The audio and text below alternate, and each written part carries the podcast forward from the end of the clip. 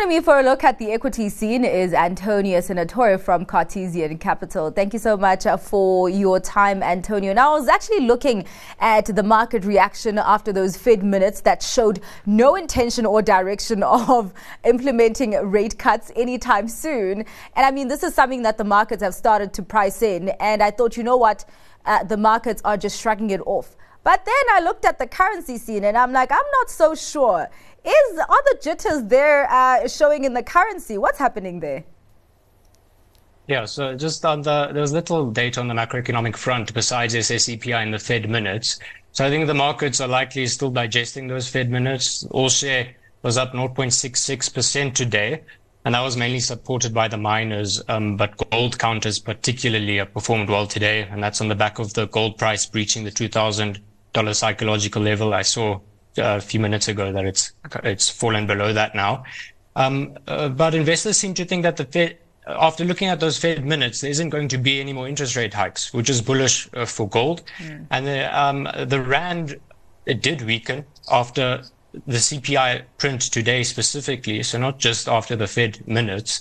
And I think maybe some investors are saying that interest rates might potentially go up and depress the economic outlook and have a negative impact on growth. So investors may be shying away from the rand as the country's growth outlook may potentially worsen. Yeah, actually, because I wanted to go into that uh, CPI print that ticked up now. It's literally knocking on that upper limit of uh, that target band. But I'm wondering, as much as headline inflation ticked up, we did see a slight cooling of core inflation. Do you think maybe it could uh, provide some comfort to some of the MPC members tomorrow? Yeah, I think it will. So uh, I'm not too concerned with the headline uh, figure because we need to remember that in the October CPI basket, there were once-off events like the avian flu outbreak, which seems to be getting under control now. So eggs jumped as much as 13.4% in the month. Um, but unless we see another significant supply side shock, food prices should come off come off going forward. And the price of uh, Brent crude oil at the beginning of November was $86 a barrel. That's since fallen to around $79 a barrel, and we know a fuel price cut is coming. Yeah. And just today, oil prices fell over 4% after Israel Hamas announced a deal allowing the release of 50 hostages. But with regard to the SARB, I think it's worth noting that the MPC targets headline inflation, but uses core inflation as a predictor for where they think inflation is going. And the reason for that is because it strips out the volatile items. And it's comforting that the core inflation number declined. It's now at a 14 month low yeah. uh, from 4.5% to 4.4%. Hmm.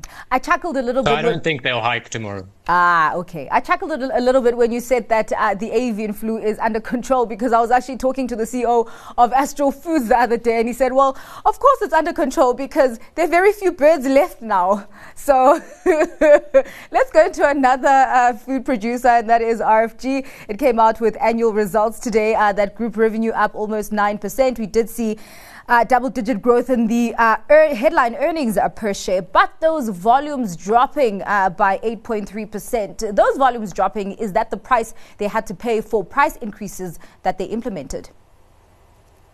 Well, I think it was a good set of results overall. They've mm. improved their balance sheet with debt to equity going from 36% to 21%.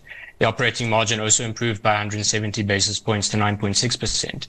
So I think they've made a much leaner organization and, and a much more efficient organization, which has led to that uh, earnings per share growth of 35%, which is a strong number. Ah. Um, and like you said, the difficulty is that the volumes in some categories were down, specifically in the export side. Um, and that's uh, made up of a weaker rand, and and the reason for some of the slowdown in exports is the congestion at the Cape Town harbour. Yeah. So that's an issue. Um, and they also had to face a higher interest expense, but uh, with their lower debt levels, uh, it will be in their advantage uh, when interest rates start coming down next year. And of course, the consumer hopefully will come back next year as well, um, uh, and that will be in their advantage in terms of volume. Hmm.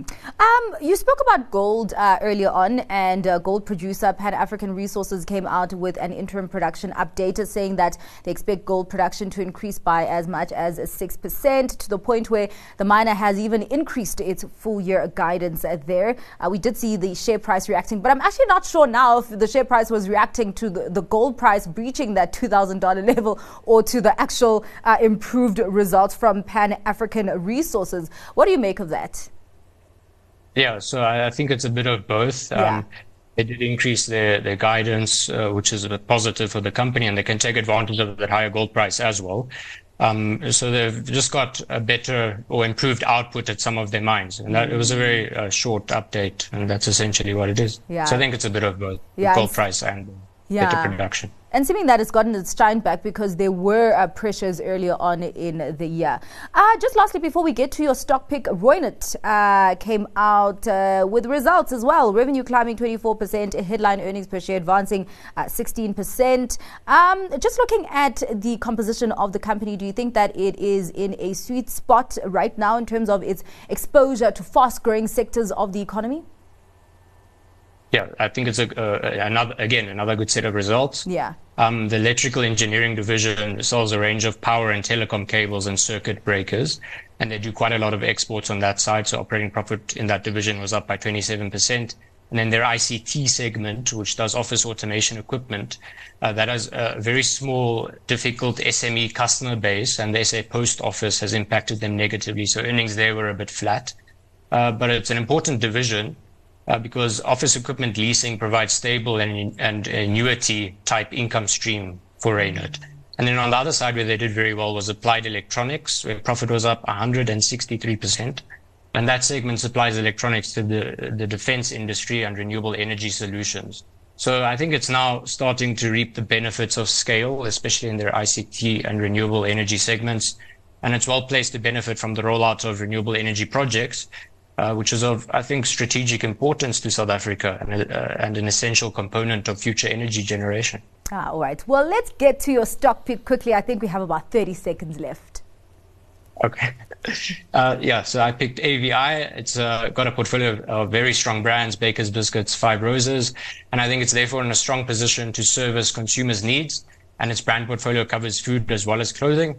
And especially on the food side, it's able to service a range of consumer income levels. So it has a broad catchment of consumers in varying income categories. And it has exceptionally strong cash flows. It has a history of declaring special dividends every few years. Current dividend yield is around 7%, which can be considered quite attractive for, a, for such a well-run company. And I think the, the outlook for AVI is positive considering that during the course of 2024, interest rates are likely to be lowered, uh, thus supporting improved consumer spending. And In the category of cyclical counters, AVI can be considered more defensive, but nonetheless mm. still a beneficiary of lower interest rates. All right. Well, thank you so much for your time and for your insights on what has been driving our money today, uh, Antonio. Uh, that was Antonio Senatore from Cartesian Capital.